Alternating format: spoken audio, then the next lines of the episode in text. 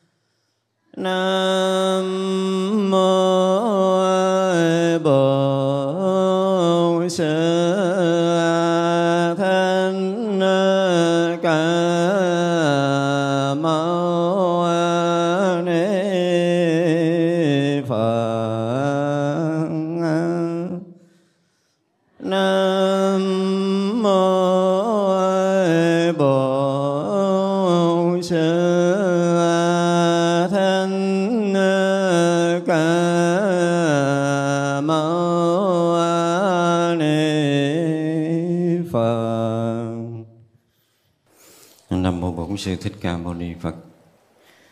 Thưa toàn thể hội chúng, Hôm nay là ngày à, mùng 5 tháng 11 năm à, Quý Mão. Chúng ta có duyên để tiếp tục học bản kinh Hoa Nghiêm. Mình đang học lễ dở phẩm à, thập địa thứ 26 Hôm nay chúng ta sẽ học tiếp.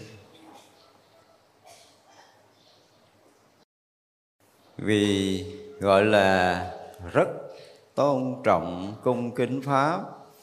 Vì đúng như lời dạy của tất cả đại bồ tát mà thực hành, gọi là tâm không chướng ngại. Vì dùng đại phương tiện thường du hành thế gian, gọi là ngày đêm xa lìa những tâm khác, vì thích giáo hóa chúng sanh. Chư phật tử, lúc đại bồ tát siêng tu hành như vậy dùng bố thí để giáo hóa chúng sanh, dùng ái ngữ, lợi hành và đồng sự để giáo hóa chúng sanh.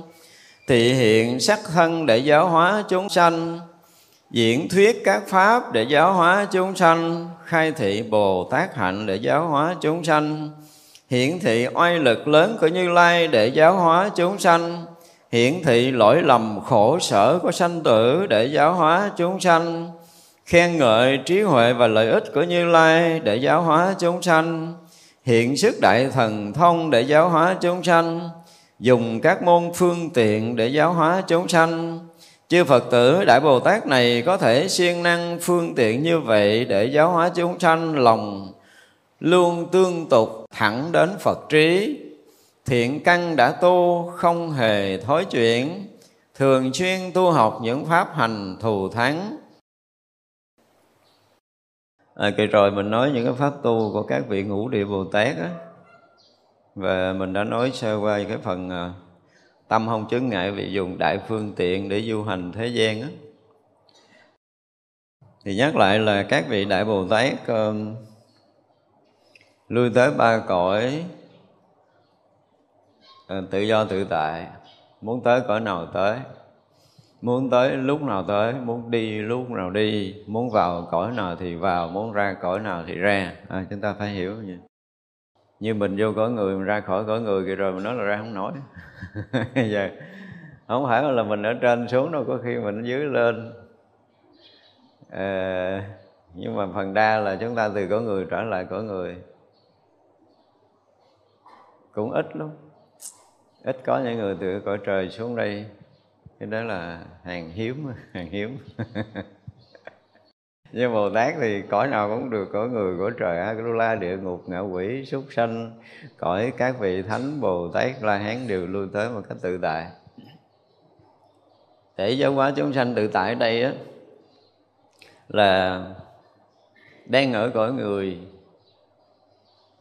Mà ví dụ như giờ này đi giờ này bồ tát đang ờ, ngồi thuyết pháp cho mình nghe.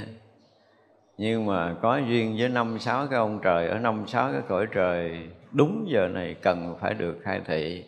Thì xuất hiện ngay cõi trời của đâu sức, đau lợi, giả ma thiên ờ, tự tại thiên gì đó để khai thị cho mấy ông kia chơi vậy đó. Nhưng mà vẫn ngồi thuyết pháp trước mặt chúng ta. Ví dụ vậy, thì đó gọi là lực tự tại chứ không phải tới đây rồi là sống 30 tuổi hay 50 tuổi đi cho nó là chuyện rất là bình thường, cái chuyện nó bình thường. Sống dài thêm cũng được, sống ngắn cũng được. Và từ ở cõi này mà, gọi là, hiện thân khắp tất cả các cõi để độ sanh, đó mới là lực tự tại của bồ tát. Ngũ địa trở lên, bồ tát ngũ địa trở lên là sức này là đã thừa rồi đó nha trước đó thì nói chuyện này không được như bây giờ nói được rồi đó. Từ ngũ điệu bồ tát trở lên là là tâm không còn chướng ngại. Thì ví dụ như bây giờ mình ờ, mình đang tu mà mình muốn xa lìa cái cái cái dục ở thế gian.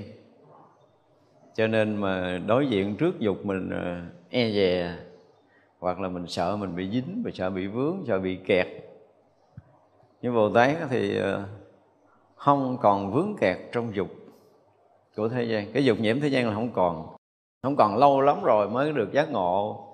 Cho nên cái việc mà hiện tướng trong thế gian, dù bất kỳ hiện tướng nào, nó chỉ là cái hiện tướng để cứu độ ngoài ra, không có cái chuyện nhiễm ở trong này. Nhiễm là không bao giờ có ở trong cái dục giới cái đó những cái cảnh định của cõi trời sắc giới cũng không dướng. Những cái định của trời vô sắc giới cũng không dướng. Và những cảnh giới tu chứng cũng không còn. Đó.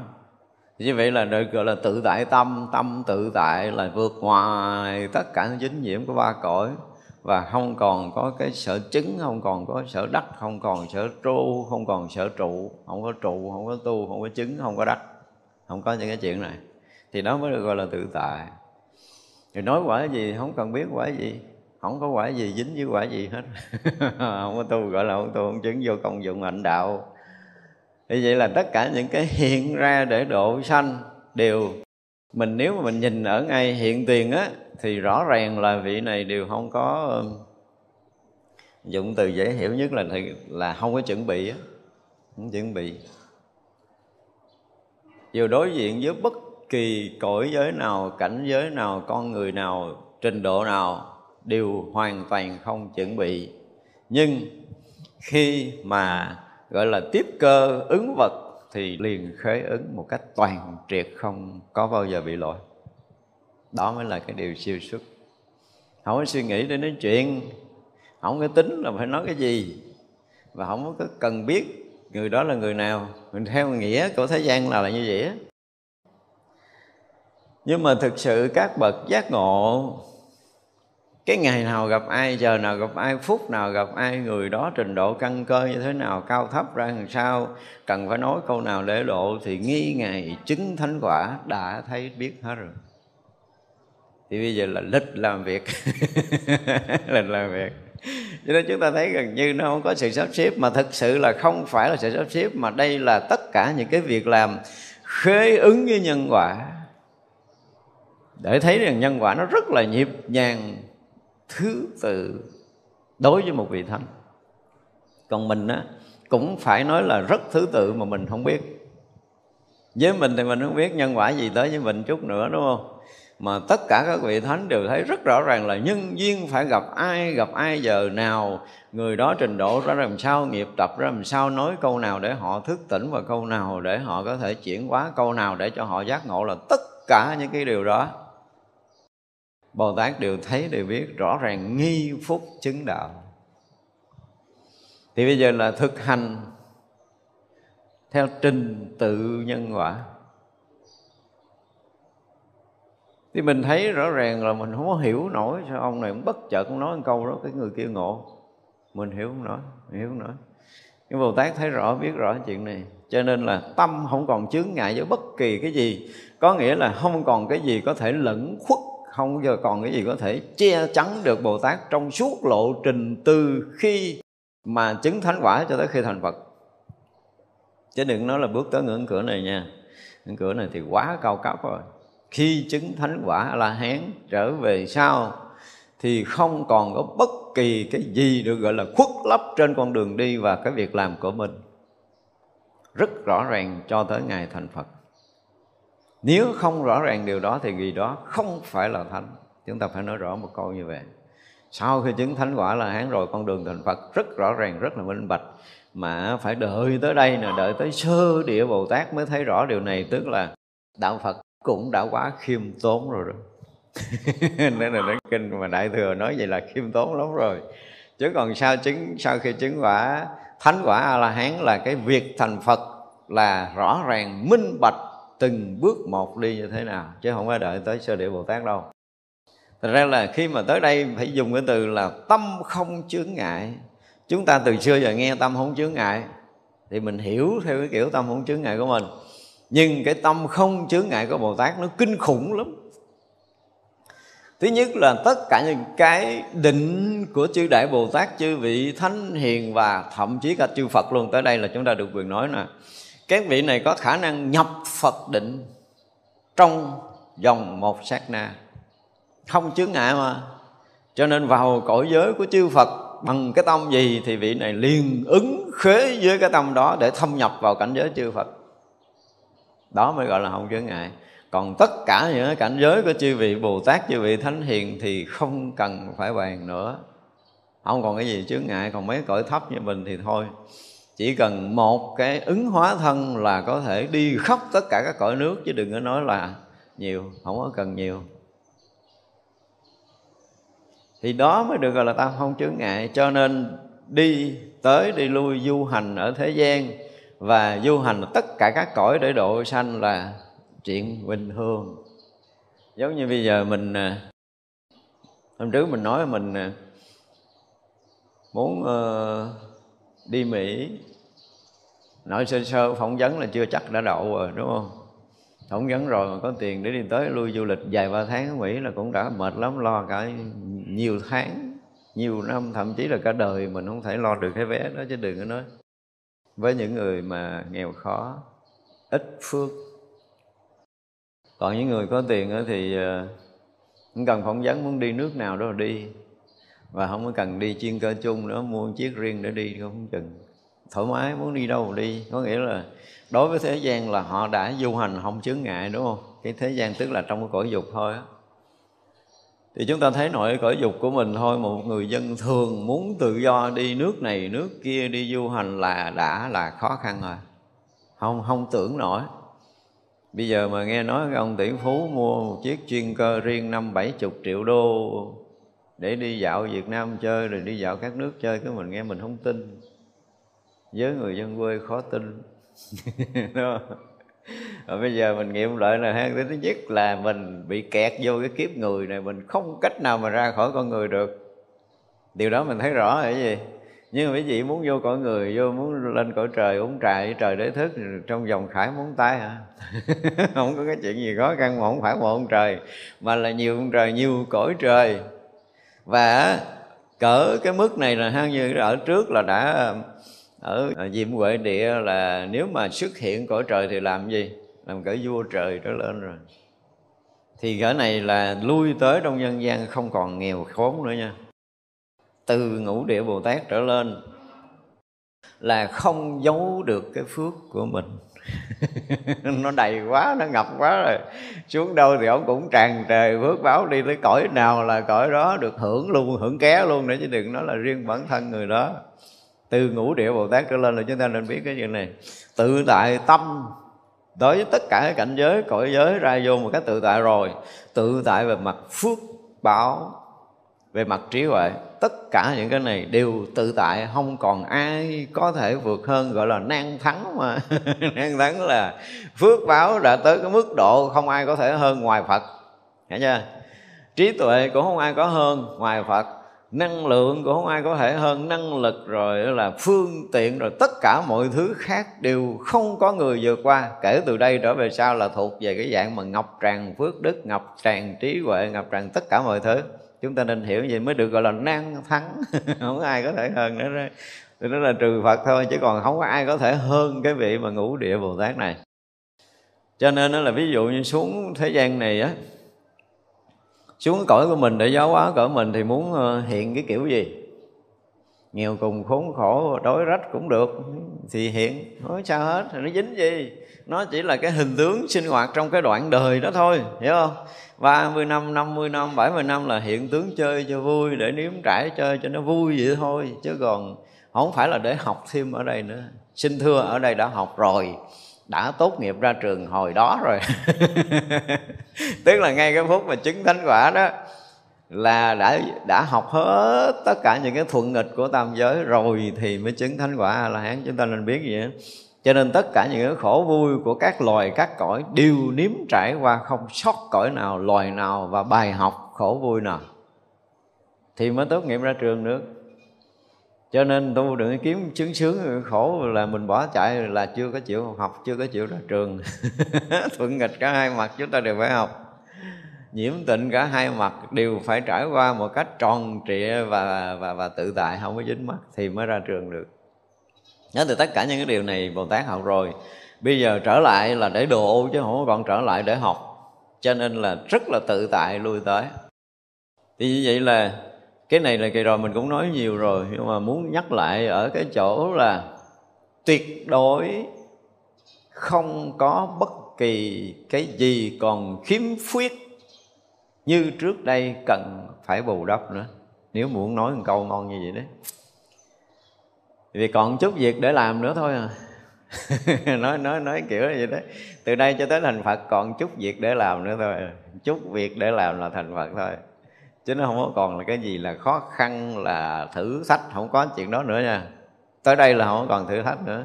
Tới nan thắng địa là không có thử thách gì ở đây nữa được hết. Trước đây thì thử thách được, nhưng mà tới đây trở lên thì ờ, còn chút việc nữa là thành phật.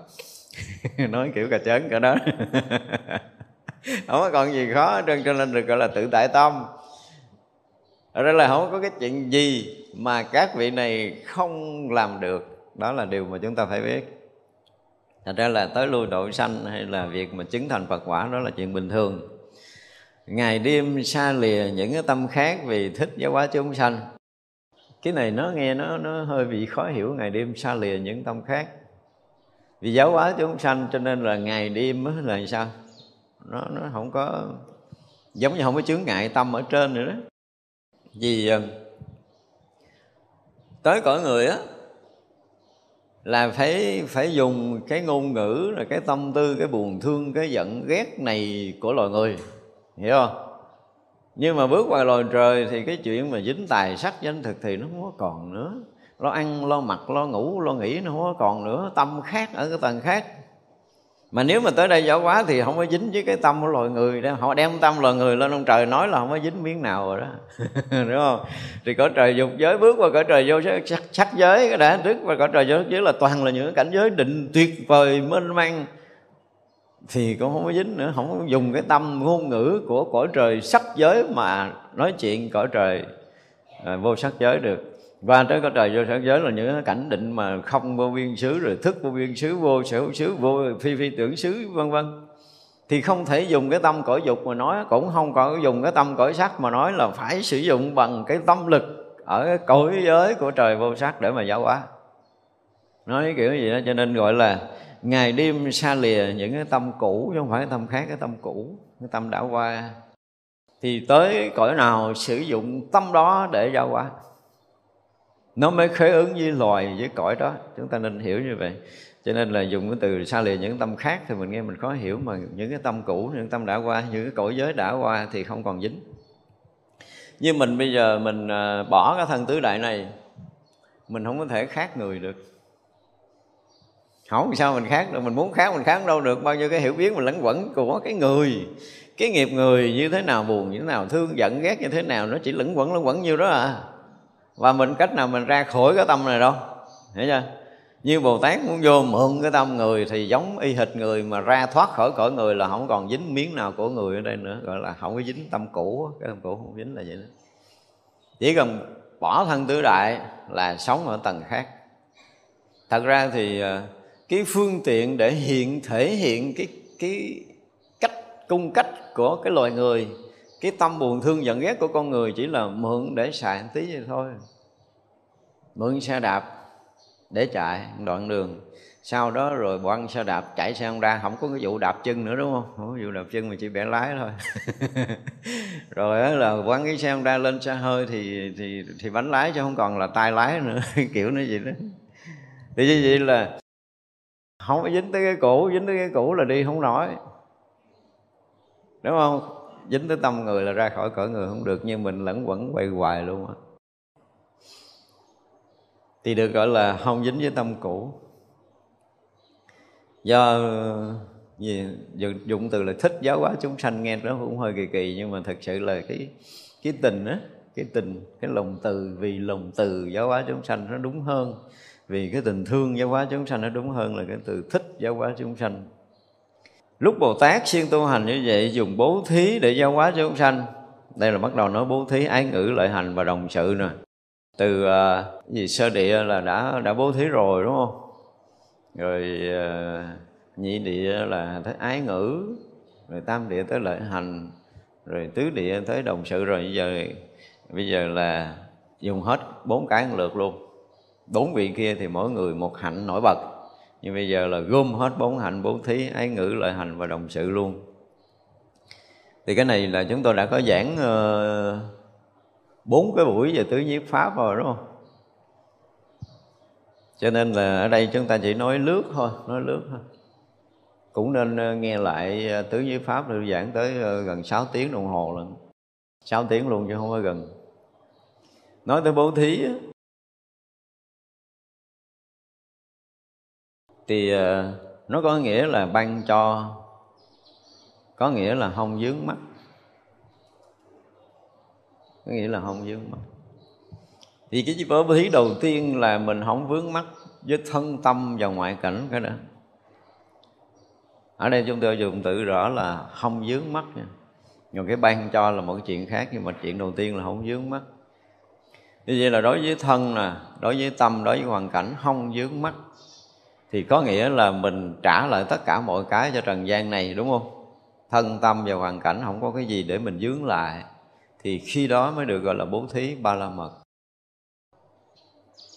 Chứ vì mình cho tiền cho của mà còn dính thì không phải là bố thí.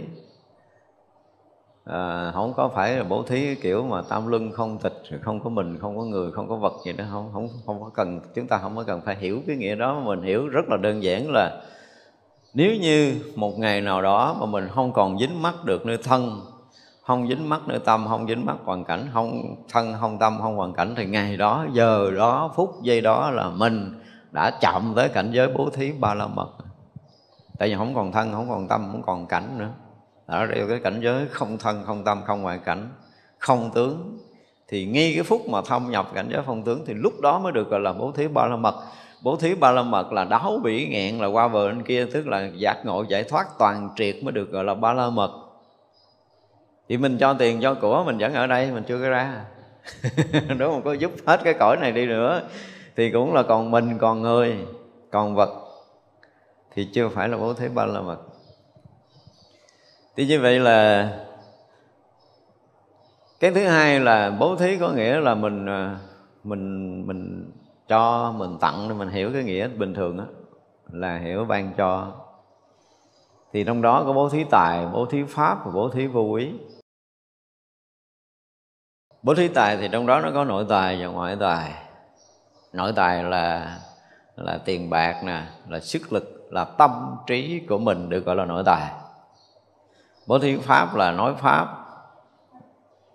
đem giáo pháp đức phật, đem chân lý đi cho người ta à, mình hiểu vậy nhưng mà bố thí pháp á, thì nó là vừa có có nội tài.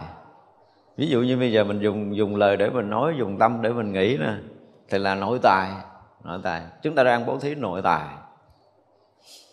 Còn ngoại tài bố thí pháp rồi mình mua kinh mua sách mình mua băng mua đĩa rồi mình cho người ta gọi là cũng là một cái dạng bố thí pháp mà nó đó cũng thuộc cái dạng ngoại tài ngoại tài. Tức là dùng cái tiền ở bên ngoài, tiền của bên ngoài nhưng mà dùng nội lực của mình bằng bất kỳ hình thức nào. Ví dụ như ngay hôm nay, một phật tử nhìn thấy một cái vị tăng oai nghi tề chỉnh, thì vị đó đang bố thí nội tài.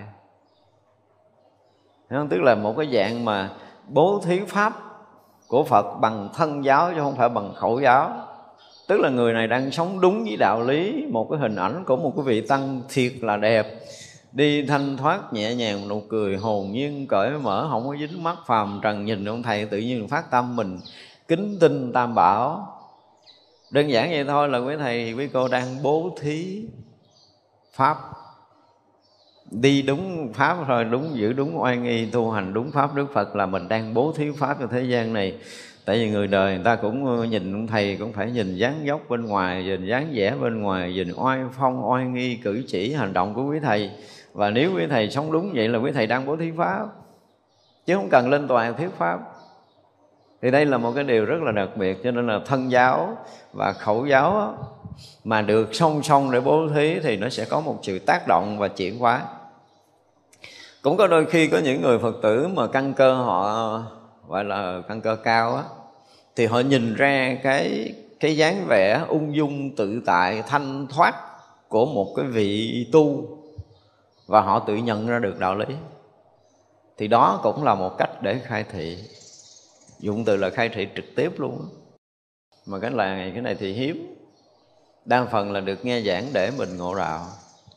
Như vậy là bố thí pháp là một dạng bố thí nội tài và nếu mà nói đúng về cái việc sanh tử, nói đúng về chân lý, nói đúng về chánh pháp để cho người ta nhận ra được chân lý, nhận được chánh pháp để người ta không còn sợ hãi sinh tử nữa, thì gọi là bố thí vô quý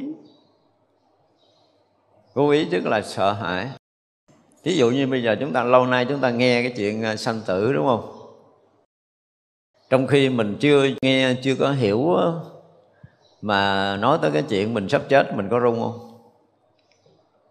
Không phải sắp chết đời này đâu mà chết trong mê loạn rồi, chết trong lầm lạc, chết trong mù tối, chết không biết đi đâu về đâu, không biết đời sau kiếp sau kiếp sau nữa, mình đi đâu về đâu, mình nghĩ tới cái chuyện mù mịt trong sanh tử, mình có lo lo chứ, đúng không? Đến hồi mình học đạo, mình thấy chuyện sanh tử là chuyện nhỏ. Đúng không? Bỏ thân tứ đại là chuyện bình thường, không có gì đáng lo đáng ngại nữa, tức là mình không còn sợ hãi trong sanh tử nữa. Mà học đạo tới chừng này là phải nói là kinh khủng lắm đó thì khi mà chúng ta có cái gì hơn cái sanh tử này, tự động sanh tử, mình không có nghe. Nhưng mình chẳng có cái gì hơn, tức là cái vốn của mình nó không có hơn cái chết đi sống lại này. Phải nói rõ ràng như vậy, tức là chúng ta không có vốn. Anh giàu giàu chứ mà cái vốn sanh tử anh không có.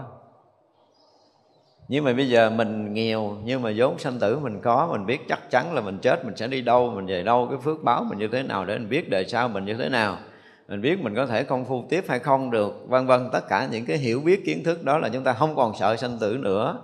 Mà do học kinh Phật, do học một vị thầy nào đó này mà mình hiểu được điều này thì chúng ta được gọi là gì? Vị đó được gọi là bố thí vô quý. Khai thị chúng ta nhận được chân lý để sinh tử này không còn là nghĩa lý gì với mình hết mình biết mình phải ờ, còn sanh tử bao nhiêu kiếp nữa mới được giác ngộ hoặc là bây giờ mình chưa biết tới chừng đó nhưng mình biết chắc là bỏ thân tứ đại này mình cũng uh, tự tại. Đơn giản là mình biết mình tự tại sau khi bỏ cái thân này thôi là chúng ta đã được rồi được pháp vô úy của đức phật. Như vậy là trong cái bố thí tài có nội tài và ngoại tài có tiền tài có sức lực của mình có trí tuệ của mình có cái hành động sống có cái cử chỉ sống đẹp của mình như vậy là ngoài chữ tăng ra là phật tử cũng bố thí pháp được. Từ cái ngày mình đi học đạo về mình thay đổi. Gia đình mình nó không còn ờ, bất hạnh giống như hồi xưa nữa. Mọi chuyện xảy ra trong cuộc sống này mình ờ, không có còn hơn thua, tranh đấu, hằng học, khổ sở giống như ngày nào. Đụng chuyện mình tự tại, mình có thể tha thứ bao dung họ được, mình có thể giúp ích, mình có lợi lợi lạc cho mọi người được. Thì rõ ràng là mình đang bố thí chưa nói tới tiền, mà chỉ thay đổi đời sống của chúng ta thôi là chúng ta thậm chí còn cả bố thí nội tài mà bố thí pháp luôn nữa. Như vậy là cái việc bố thí là ai cũng làm được, chứ không phải đợi mấy vị xuất gia, mấy người lên tòa nói pháp mới được gọi là bố thí pháp. Mà đời sống đời thường của chúng ta thể hiện một cách rất rõ nét và đạo lý, về tình người, chúng ta sống tốt, tức có nghĩa là chúng ta đang bố thí pháp. Thì như vậy là cái việc bố thí pháp là ai cũng có thể làm được, và việc bố thí thì ngày nào giờ nào mình cũng làm được. Một hành động, một lời nói, một cử chỉ nào đó mà chúng ta có lợi ích cho người khác trong cái đạo thôi là chúng ta đang bố thí rồi. Như vậy mặc dù là cái sức bố thí của mình nó không có đạt tới ba la mật, không có làm, không có khai thị để con người ta có thể vượt thoát sinh tử luân hồi nhưng mà vẫn có một cái gì đó lợi ích từ cuộc sống của chính mình. Khi mà mình sống trong Phật pháp, mình có lợi ích, thì mình có thể đem lợi ích đó giúp đỡ mọi người là lúc đó mình đang bố thí. Thì vậy là có khi mình nói, có khi mình làm. Âm thầm mình làm tới một ngày, họ nhận ra được là là mình đang giúp họ. Thì đó là việc bố thí của mình. Tại ra cái này là ai cũng có thể làm được, đúng không? Ai cũng có thể làm được còn ờ, việc việc bà đem tiền của để san sẻ hay là đem công sức để giúp đỡ này nọ kia, đó là một cái việc khác nữa. Việc đó là chúng ta đã học thường rồi. Và trong cái bố thí mà gần như là cao nhất là bố thí vô ý. Nếu như chúng ta học đạo cho tới một ngày mà mình không còn sợ sanh tử nữa là mình tự tại nó giống như trên là tự tại không chướng ngại ở các loài, các cõi nữa, thì lúc đó chúng ta trở thành cái người giác ngộ cao rồi.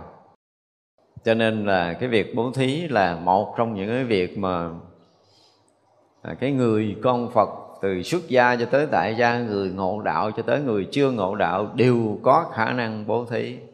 Và lúc nào chúng ta cũng bố thí được.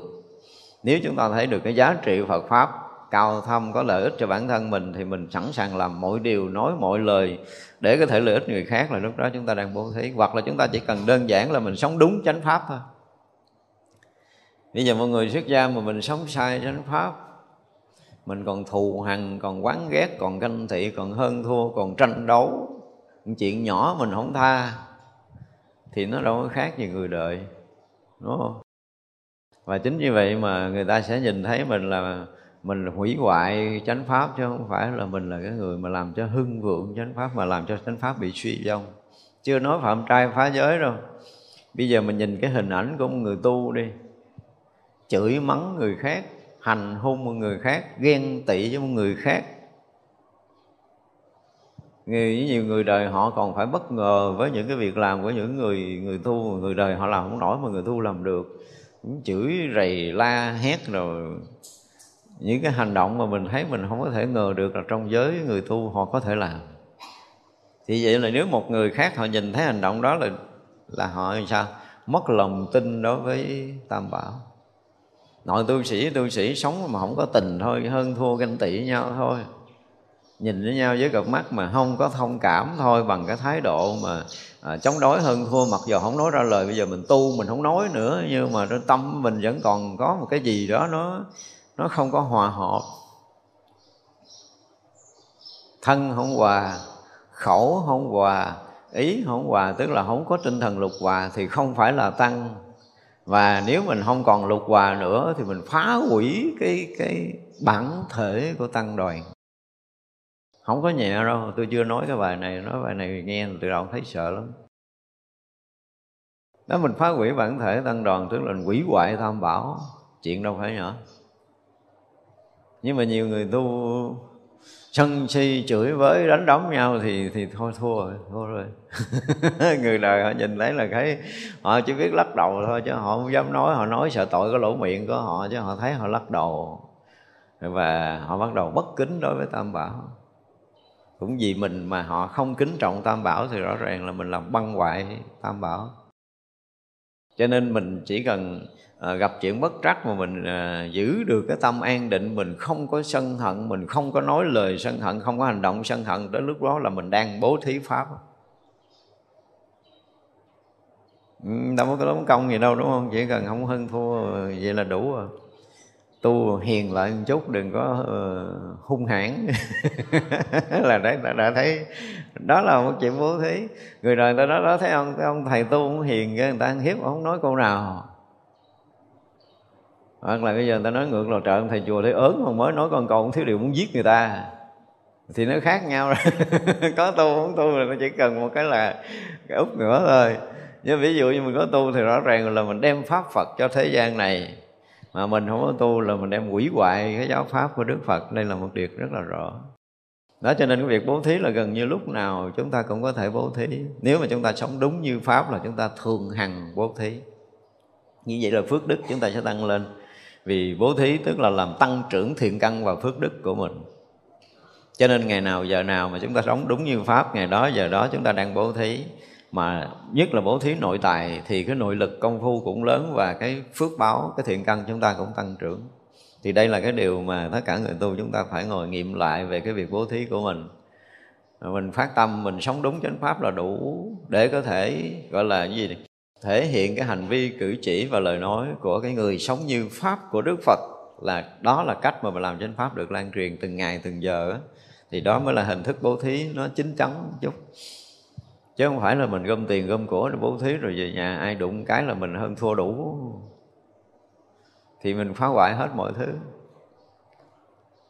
Cầu phước, nhưng mà phước bên ngoài. Cho nên là bố thí là cái hành động dễ làm, đúng không? Ái ngữ mình nói rồi, ái ngữ thì à, không phải vì mục đích là để chiêu dụ, để dụ ngọt, nói lời nói dụ ngọt gọi là là ái ngữ đâu. Thứ nhất là nói về mặt thế gian thì được gọi là thoát khỏi ba cái lỗi là gì? Nói dối, nói vọng ngữ, nói hai chiều, nói lời hung ác, đúng không? Thoát khỏi cái ngôn ngữ đó. Và mục đích của ái ngữ là gì? Lời nói thể hiện lòng từ bi và trí tuệ của đạo phật. Thì đó mới được gọi là ái ngữ nha chứ không phải ái ngữ dụ ngọt cho người ta yêu người ta, thương mình, rồi người ta mê mẩn, người ta hỏi biết trời trăng mây nước gì, không phải. Không phải ái ngữ. Nói ngọt để mà gây tình cảm thì đó không phải là cái dạng ái ngữ của đạo giải thoát. Mà ái ngữ của đạo giải thoát là thể hiện trí tuệ và lòng từ bi. Từ bi là gì? Là cứu khổ, là ban vui. Đúng không? Cho nên lời nói nào mà để cho người ta thoát khỏi cái khổ đau của sanh tử luân hồi thì đó là hành động của ái ngữ. Ví dụ như là thủy lão tới, vừa quỳ lại hỏi mở tổ, thế nào để ý vào pháp quất cho một đạp lăn cù mèo? Nhưng mà thủy lão đứng lên cười, ngộ đạo. Thoát khỏi khổ sinh tử, thì thể hiện cái lòng từ bi gì đã cứu được cái khổ sinh tử, ban được cái vui niết bàn. Thì đó mới chính gốc lại là ái ngữ. Như vậy là sau ba năm Mã Tổ mới kêu người lại hỏi cái thằng đó, ăn đạp tao giờ nó làm sao rồi? Thì à, cái ông ờ, thị giả đi tới hỏi từ ngày ngày ăn một cái đạp của Mã Tổ. Rồi ngày bỏ ngày lên núi tới giờ phút này Ngày nhận được cái gì? Thủy lão nói, từ hồi mà ta ăn được cái đạp của Mã Tổ, ta no tới giờ này luôn. Không còn thiếu cơm dưa rau muối nữa. Đúng không đó? Thì đó là hành động ái ngữ ái ngữ không phải là lời nói ngon ngọt để dụ dỗ người ta đi theo đạo. Không phải là cái cách thức là tâm lý xã hội học. Đạo đức thì nó không có là tâm lý. Tâm lý là nó khác. Đạo đức khác. Đạo đức là một cái gì đó nó vượt ngoài, nó là bậc thầy của cái tâm lý xã hội học. Nó nói lên sự thật, nó nói lên chân lý, nó cứu khổ ban vui cho người ta thì đó mới gọi là đạo đức. Còn tâm lý là để có thể so dịu, để có thể dụ ngọt, để có thể quấn rũ người ta đi theo con đường của mình, đó là tâm lý. Tâm lý xã hội học thì chấp nhận, nhưng mà tâm lý đạo đức. Tâm lý thì không có đạo đức. Mà đạo đức thì là bậc thầy của tâm lý. Chữ tâm lý không gắn chung với chữ đạo đức được. Tâm lý xã hội học thì được. Có nghĩa là cái chuyện đó là cái chuyện của xã hội loài người. Nhưng mà nói tới đạo đức là nói tới một cái gì nó vượt thoát cái tâm lý anh còn vướng trong tâm lý thì anh không thể có đạo đức. Ví dụ trong cái uh, bảy bước thành công cái đen cạc neri đi ví dụ vậy đi. Thì đó là những cái cách dạy người ta trong cuộc sống. Thì uh, trong đó có một cái một cái là cười đi nha ví dụ. Thì họ sẽ luyện cho được một cái nụ cười thật là là tươi vui thật là cởi mở thật là hồn nhiên thật là trong sáng. Nhưng mà nụ cười người được luyện chứ không phải xuất phát từ cái sự giải thoát. Không phải xuất phát từ cái tâm tự tại, không phải xuất phát từ cái tâm hồn nhiên trong sáng và thực sự cởi mở tươi vui. Đương nhiên đó là hai cái khác. Anh luyện để anh cười nó khác. Thì vậy là một nụ cười mà không hề có qua trường lớp là nó khác còn nụ cười có trường lớp nó khác thật ra là chỉ thấy người ta cười là mình hiểu người ta cười cái kiểu gì. Đến một ngày mà chúng ta phải đủ cái nhạy cảm để thấy người đối diện với mình họ cười cái kiểu gì, thì đạo đức mình khá rồi đó. Nó cười giả bộ, nó cười qua mặt, nó cười lém lĩnh cười nhiều nhiều kiểu cười lắm. Bữa nào mình sẽ nói một cái bài về nụ cười. cười nghe nó ngọt ngào, nghe nó sâu lắng, nghe nó vượt thoát, nghe nó dính mắt, nghe nó đau khổ. Cười nghe đau khổ rõ ràng luôn, chứ đừng nói là cười vui đâu mà không có cười vui đâu. Có rất là nhiều cái nụ cười mà chúng ta thấy rằng là nó sẽ nuốt ngược cái nước mắt mà nó nở ra cái nụ cười. Chúng ta thấy những cái nụ cười nó kinh khủng lắm. cho nên mình muốn nói tới cái ái ngữ là lời nói lời nói thể hiện được chân lý cứu thoát khỏi cái khổ sinh tử, mang cái vui niết bàn cho chúng sanh, thì đó là ái ngữ. Tức là lời nói để tương đương với bố thí pháp nó là lợi hành đồng sự nó cũng tương đương như vậy. Thì vậy là lời nói và hành động nào mà đem được cái niềm vui và cứu được cái khổ của thế gian thì lời nói đó được xem là ái ngữ. Mình sẽ định nghĩa cái ái ngữ lại chứ để người ta hiểu lầm. Vì tất cả các vị giả ái ngữ là dùng cái lời nói ờ, ngọt ngào, hòa thuận, gắn kết, rồi gì gì đó đại khái thì cũng đúng chứ không phải là sai nhưng mà nó chỉ đem lại cái tình cảm của thế gian đem lại cái sự mà quyến luyến rồi gì gì đó hoặc là uh, chiêu dụ chiêu mộ đông người nói kiểu hay ho để người ta theo mình để mà sách động quần chúng gì đó được gọi là ái ngữ. Nói chung chung là như vậy. Ái ngữ là lời nói để cho người ta có thể thương ta mến mình ta quý mình ta theo mình. Đó lâu nay chúng ta học ái ngữ ở chừng đó. Và như vậy là đạo phật sẽ bị sao? Bị nhướng bẩn, nếu mà hiểu ái ngữ kiểu đó. Cho nên ái ngữ phải hiểu lại là lời nói xuất phát từ lòng từ bi của đạo phật. Có nghĩa là nói mà muốn cứu khổ ban vui xuất phát từ lòng từ bi và trí tuệ của đạo phật để làm cho thế gian này được tôn kính tam bảo, chứ không phải là thương quý kiểu bình thường nữa. Và họ đi theo con đường giác ngộ giải thoát của đạo Phật, vĩnh viễn không bao giờ bị xa rời nếu được cứu khổ ban vui thì người này không bỏ đạo phật. Đúng không? Nhưng mà thương thì giờ tôi thương chút tôi không thương. Thì tình cảm mà. Tình cảm là tâm nó có thể thay đổi bất kể giờ phút nào. Nhưng một người mà đã nhận chân được chân lý à, thì vậy là mình nói thấp hơn chút thì ái ngữ là lời nói thể hiện được chân lý của đạo lý trong cuộc sống này để cho người ta có thể nhận được chân lý, người ta sống đúng với chân lý, họ không còn bị lầm mê trong sanh tử luân hồi nữa, thì đó được gọi là ái ngữ. Hiểu ái ngữ là một cái tầng khác hoàn toàn, không có không có giống như mấy ái ngữ trước kia. Và trước kia thì mình cũng có học để mình thêm kiến thức thôi, nhưng mà bây giờ mình cũng có thể nói là ái ngữ ở một cái tầng hoàn toàn khác, tại nói kinh quan nghiêm mà, ái ngữ ở cái tầng của quan nghiêm. Tầng quan nghiêm gì? Là thể hiện lòng từ bi và trí tuệ của một bậc giác ngộ muốn cứu thoát tất cả chúng sanh bị lòng mê trong sanh tử luân hồi mà khởi phương tiện ái ngữ. Đó phải phải nói từ cái kiểu đó mới mới, ra là cái ái ngữ của đúng cái nghĩa của của hoa nghiêm á. Cái ái ngữ cũng như cái lợi hành thì từ à, thân nghiệp rồi khẩu nghiệp ý nghiệp. Thì vậy là bất kỳ cái động đậy nhỏ. Ở nơi tâm thức của mình mà lợi ích chúng sanh thì đó được gọi là lợi hành. Một suy nghĩ dù rất nhỏ thì một vị bồ tát cũng muốn cứu khổ ban vô chứ không có chuyện khác à. Và một hành động được xuất phát từ cái ý nghĩ đó, đúng không? Hoặc là một lời nói được xuất phát từ ý nghĩ đó thì được gọi là lợi hành. Như vậy là nếu còn sử dụng thân nghiệp thì ba nghiệp, cả thân, cả khẩu, cả ý đều lợi ích cho chúng sanh. Tức là đều cứu khổ ban vui chúng sanh. Lợi ích ở đây gọi là cứu khổ ban vui chứ không có lợi ích khác. Đối với khoan nghiêm là phải tới tầng này, làm cho chúng sanh thoát khỏi cái lầm mê trong sanh tử luân hồi, làm cho chúng sanh thoát khỏi cái khổ đau của cái lầm mê của ngã chấp vân vân thì cái đó được gọi là lợi hạnh còn trong cuộc sống này giúp ích nhau, rồi sống có lợi này nọ kia, thì nó cũng là một cái dạng lợi hành. Nhưng mà ờ, gần như cái lợi hành này nó giống giống giống giống giống giống như cái chuyện bố thí này rồi tới cái đồng sự. Một vị bồ tát muốn giáo hóa chúng sanh là xuống làm người này, không nói gì khác hơn được. Và bồ tát thấy rất rõ, muốn lợi ích cho cõi nào, cho loài nào thì phải đích thân xuống làm chúng sanh ở cõi đó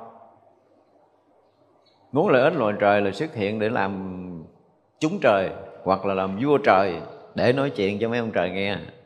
Cõi trời thì không chấp như mình đây cho nên xuất hiện là ông trời chuyện rất là nhỏ. Ở đây phải sanh ra, phải lớn lên, phải ăn, phải uống, phải tu, phải tập thì nói chuyện là mấy người cõi này họ mới nghe. Nhưng mấy gì cõi trời không cần qua cái bước này. Cõi trời thì không cần bước này. Bây giờ muốn xuất hiện trong pháp tòa nói chuyện thì tự động là là là là vua trời. Ví dụ vậy đi, vua trời đánh trống trời ở cái cõi đó là thông báo ngày đó, giờ đó có một vị bồ tát tới giáo hóa. Đi cõi trời giáo hóa sướng hơn đây. Sướng này cực chết đi. Thì vậy là xuất hiện luôn, pháp toàn nói pháp xong rồi đi thôi. Cũng cần làm chúng trời đó. Chúng trời cũng không sung sướng gì đâu. Đối với vị bồ tát thì chúng trời không có sung sướng nhưng mà đối với mình thì về cõi trời là quá sướng luôn đúng không? Nhưng mà các vị bồ tát thì cõi trời với họ nó vẫn chật hẹp. Ví dụ như bây giờ mà chúng ta ngủ cái nhà quê của mình như cái, cái phòng ngủ mà vách tường cao lên được 4 5 mét thoáng rồi ha. À, ví dụ như miền Nam giữa miền Nam miền Bắc thì cái phòng ngủ bắt đầu nó khác nhau rồi đó. Tại vì lạnh người ta cần phải có sưởi nè ha rồi là nóng là cần máy lạnh rồi thì ra là muốn cái không gian nó hẹp hẹp lại một chút. Chứ nó rộng quá thì hao ờ, ga rồi hao điện đủ thứ. À, nhất là qua Singapore lần đầu tiên qua đó mà vô khách sạn tôi hỏi ủa phải khách sạn không ta? Nằm giường bước chân xuống đụng cái tường. Cái phòng nó có chút bé à nó có chưa thành 9 mét. Của khách sạn bốn năm sao rồi đó. Thì cái đất nước nó nhỏ cái nước nó xây dựng khách sạn, cái phòng cũng không thoải mái nữa. Không, mà đó là ý là muốn nói là gì? Thì như vậy là cái phước của bồ tát mênh mông lắm. Mà xuống phải là vô cung điện cõi trời, nó hơi bị chật. Bị chật cho nên là bồ tát mà tới cõi trời không có cảm giác thoải mái chút nào trơn vậy nên với mình thì khác, mình lên cõi trời cái mình cảm giác nó, ô, trời, cái gì nó nó mênh mông. Là tâm của mình rồi cái phước báo của mình nó nhỏ, phải không? Cho nên mình thấy cái gì mà nó hơi to to lớn lớn là mình thấy mình uh, gì hơi nể nể nó có một cái gì đó nó hơn mình về phước báo. Thì như vậy là cái việc mà gọi là đồng sự á thì khi mà bồ tát xuống đây đồng với mình đồng cái hình dáng đồng cái hình thức đồng cái cái cái cái nghiệp người thấy rõ ràng là có một cái gì đó nó tương đồng. Các vị cũng khổ với mình à. Mình nóng họ cũng đổ mồ hôi. Nó mượn cái thân người rồi là xài nó đồng cái kiểu đó. Đồng nóng đồng lạnh đồng uh, uh, gió rét tất cả mọi cái đều đồng. Về mặt hình thức về mặt hình tướng thì đồng nhưng mà tâm lại không đồng. Khác nhau ở chỗ là tâm tự tại và tâm bị dính mắt hai cái đó nó khác thôi cho nên hỏi thánh khác với phạm gì thì trả lời khỏi suy nghĩ là nó khác ở cái chỗ là phàm phu đụng đâu dính đó. Còn thánh hiền thì không có chỗ để dính. Trả lời đơn giản vậy mình khỏi suy nghĩ đúng không? Đó, thì các vị bồ tát rất là tự tại lui tới trong các cõi các loài để lợi ích chúng sanh tức là đồng sự. Không thể nào mà một vị bồ tát ở trong cái cõi của mình á thì à, có rất ít người nha được. Giáo hóa mà không cần đồng sự. Tôi dùng từ là rất ít người nha. Thật ra có những người tới đây mà mình nghe trong sách sử đúng không?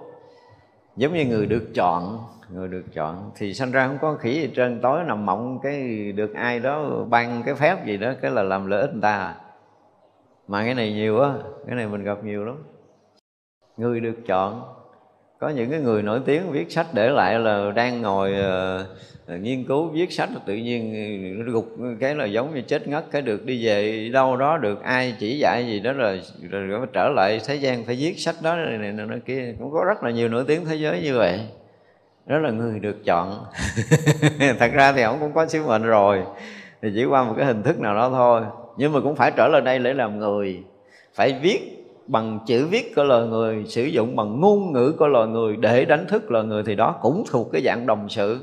Bây giờ tôi muốn truyền bá một cái gì đó, nếu mà không nói bằng ngôn ngữ loài người, không nói bằng chữ viết loài người thì loài người khó có thể hiểu được. Từ cái việc mà khai thị vượt ngoài ngôn ngữ của cái loài của mình á, thì hiếm có người có thể tiếp nhận. Cái năng lực riêng của từng người, tức là cõi của mình, thỉnh thoảng có những người lui tới như vậy và họ không có họ không, học đạo trực tiếp ở cõi này. Ở đây ý mình muốn nói vậy nha, tức là có những khi là phải cái kiểu mà của mình á, kiểu loài người, tâm lý xã hội chung của loài người là phải làm người nói chuyện bằng à, cái kiểu cách của con người, phải cực công tu hành, khổ sở, cái kiểu của người có thể chấp nhận được. Có một cái khó vậy đó, tức là cái người thế gian mà nếu mà nhìn đó là người đó tu dữ hơn mình mình mới nghe. Chứ tu về nghiền người nó mới nghe đúng không? Đó là khổ hạnh hơn rồi ngồi thiền cũng hơn. Đó giờ trong lịch sử nhân loại cũng chưa có um, ghi nhận ai có khả năng ngồi thiền liên tục 49 ngày. Chưa chưa cũng chưa có thấy đúng không? Có nói nữa nhưng mình tôi chưa có chứng kiến những cái điều đó đó thì vậy là trước cái phút mà thị hiện thành Phật rồi phải thị hiện khổ hạnh, rồi thị hiện tầm sư học đạo đầu trần chân đất, rồi cái phút cuối phải ngồi nhập định 49 ngày. Để thể hiện cái trí tuệ giác ngộ, thì sau đó mới nói chuyện có lợi ích của cái cõi này. Cõi này nó là như vậy á. Cho nên cái đồng sự là cái mà thiệt á, mình thấy thương các vị bồ tát. Các vị nó tự tại tâm, không còn chướng ngại rồi mà có một cái hành động một cử chỉ gì mà nó theo cái quy định, nó theo cái gì gì gì đó thì mình không biết nó theo cái gì. Nhưng mà nó nó nó ôm cái tâm đi học đạo là ông thầy phải như vậy nè, ông thầy phải như vậy, phải vậy, phải như vậy. Nó 10 cái giày của nó đưa ra mà bớt một cái giày, bớt hai cái giày là nó cũng đã bắt đầu nghi nghi ngờ ngờ mà rồi nó không học nữa đâu. Mình phải nhớ, vô thập toàn nhưng mà nó muốn toàn. Nó muốn muốn muốn làm sao hoàn thiện thì tất cả các vị bồ tát đều biết rõ căn cơ và nghiệp tập của chúng sanh ở cái cõi đó khi đi tới. Cho nên phải sống rất là phù hợp khế ứng với những cái tiêu chuẩn mà chúng sanh cái loài đó đặt để, đặt định. Không có dính gì các vị hết trơn á. Nhưng mà muốn thì chịu. Kiểu vậy đó, cho nên mới cực thân, cực tâm. Rồi phải sống kiểu này kiểu kia để chi, để gọi là à, thân giáo á phải có những hành động cử chỉ sống đẹp sống cao thượng rồi sống ờ, gì gì đó thấy ờ, à, ông tài này sống được nè. À, đáng kính đáng phục đáng nể đáng thương người đáng nghe. Còn không đáng kính đáng phục đáng nể đáng thương không đáng nghe. Nó quy định vậy rồi. Cho nên bắt buộc các vị phải đồng sự thôi cái chuyện đồng sự là cái chuyện mà mà vì mình mà các vị thể hiện cho nên lâu lắm á, trong cuộc đời của mình gặp một cái vị đại bồ tát mà họ hiện thân xuống đây. Họ chỉ là có duyên với mấy người thôi. Thì chỉ xuất hiện khai thị mấy người kia thôi. Còn như là tụi bay muốn ờ, đánh giá ờ, bình phẩm gì thì kệ không có dính, tại không có dính cái chuyện khen chê là không có dính vô rồi. Và vì cái đoạn đời này có duyên mấy người à và chỉ giáo hóa mấy người đó xong là trời cho nó vui. Rồi đi thôi. Ai nói tốt nói xấu chuyện của người ta dính dáng gì? Đâu phải thế gian này khen người ta tốt là người ta được thành thánh. Chơi người ta xấu là người ta bị phàm phu đâu không có chuyện này. Chuyện này là không có dính gì tới mấy cái người tự tại này hết á. Nhưng mà vì đồng sự để lợi ích cho mình vì thương mình cho nên đồng sợ. Cho nên chúng ta đọc tới hai chữ đồng sự nhiếp á, thì phải dùng cái từ là mình hết sức cảm động và hết sức cảm thông cho các vị. Vì ngu phu như mình. Nói vậy đó mà các vị phải hiện cái thân xuống đây.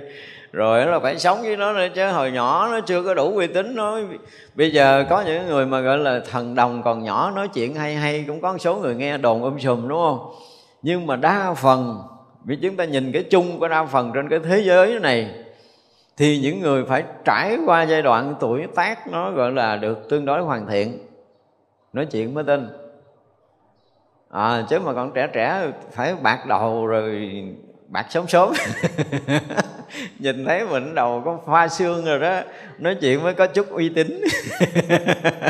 Chứ cái đầu xanh chưa chắc à. Đó là phải gắng nhịn cho tới già già. phải đồng sự tới mức đó, đó. Chiều cho nó hết mức luôn. Đó cái kiểu như là già có kinh nghiệm sống có cái nhìn đời sâu sắc có trải nghiệm rồi cuộc sống của cuộc đời rồi trải qua giai đoạn công phu khó khổ rồi ăn chay nằm đất thực sự. Và họ cũng nhìn góc này nhìn góc kia nhìn góc nọ có méo méo một chút chứ không có đến đổi bể. Thì nghe. Không mà tôi đọc cái đồng sự tôi mất cười lắm. nhiều người mình thấy mình thương lắm. Tôi nói nhiều người mà mình biết rõ ràng á là ổng rất là tự tại. Có những người tôi gặp đó là tôi biết là họ không dính gì ở đây hết trơn á. Nhưng mà cái duyên của cái người đó là giống như là không có được giảng thuyết rộng được. À, cái người hiểu họ sống trong cái vùng người ta không thể nào hiểu được. Chứ mình biết rõ ràng là mình nhìn sâu họ ở bên sâu trong cái chân tướng của họ đó. Thì đây là một người ờ, không phải người phàm. Mình nói thẳng, họ không phải người phàm.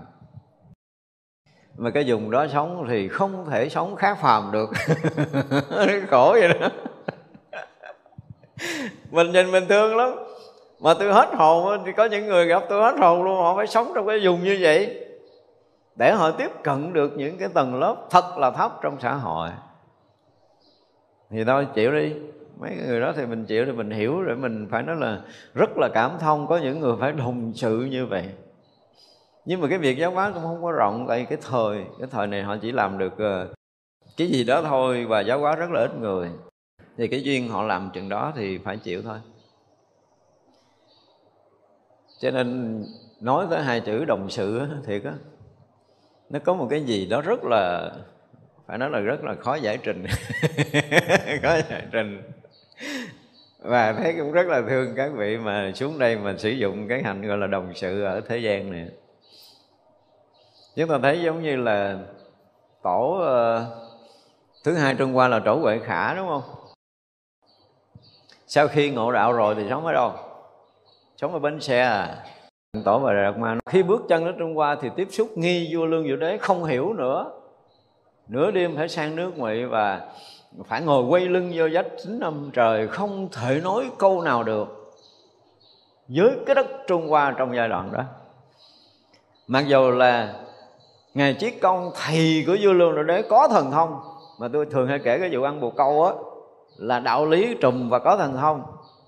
Thế mà cũng không chấp nhận nổi đạo của bồ đề đạt ma mang qua nghĩ tới tổ là mình ờ, mình có một cái gì đó là mình xúc động sâu lắm mình thấy những cái chuyện lịch sử của ngài mình phải phải không có thể nói được không có nói hết được cái cái, cái con người mà phải chịu với bao nhiêu cái sóng gió.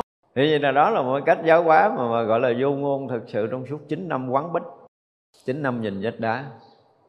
Thể hiện cái công lực công phu thiền cho tới mức độ mà Trung Hoa không ai có khả năng so được trong lịch sử luôn đúng không? Trong lịch sử, từ xưa giờ chưa có cái ông nào mà có khả năng ngồi thiền chín năm. Cỡ ngồi thiền như mình, nó lấy tay nó xô cái bật ngửa, bật gọng rồi, đúng không? Mà nó quăng nguyên dây, nó trồng cổ, nó cho ngựa lôi. Bứt dây hết luôn. Thì tới lúc đó đó, nó mới hoàn toàn tỉnh. Chưa thôi nữa, ngài còn thể hiện rất là nhiều cái chuyện trong đời sống. Khai thị, tổ về khả xong rồi, là tổ về khả cũng không còn được ở trong chùa.